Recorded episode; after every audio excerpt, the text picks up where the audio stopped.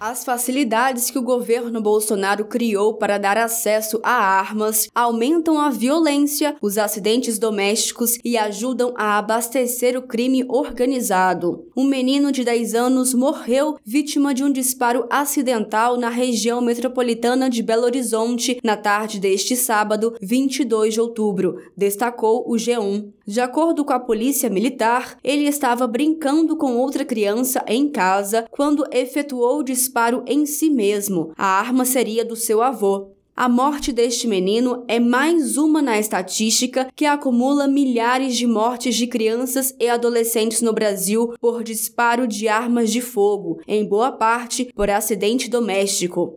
O deputado federal Alencar Santana, do PT por São Paulo, explica as consequências da política armamentista de Bolsonaro. Vamos ouvir.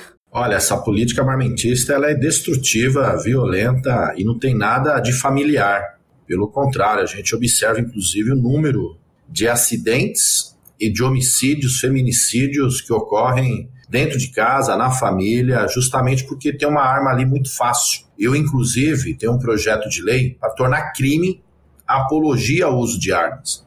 Porque as crianças hoje têm um acesso muito fácil à rede social e chegam a elas informações várias, várias.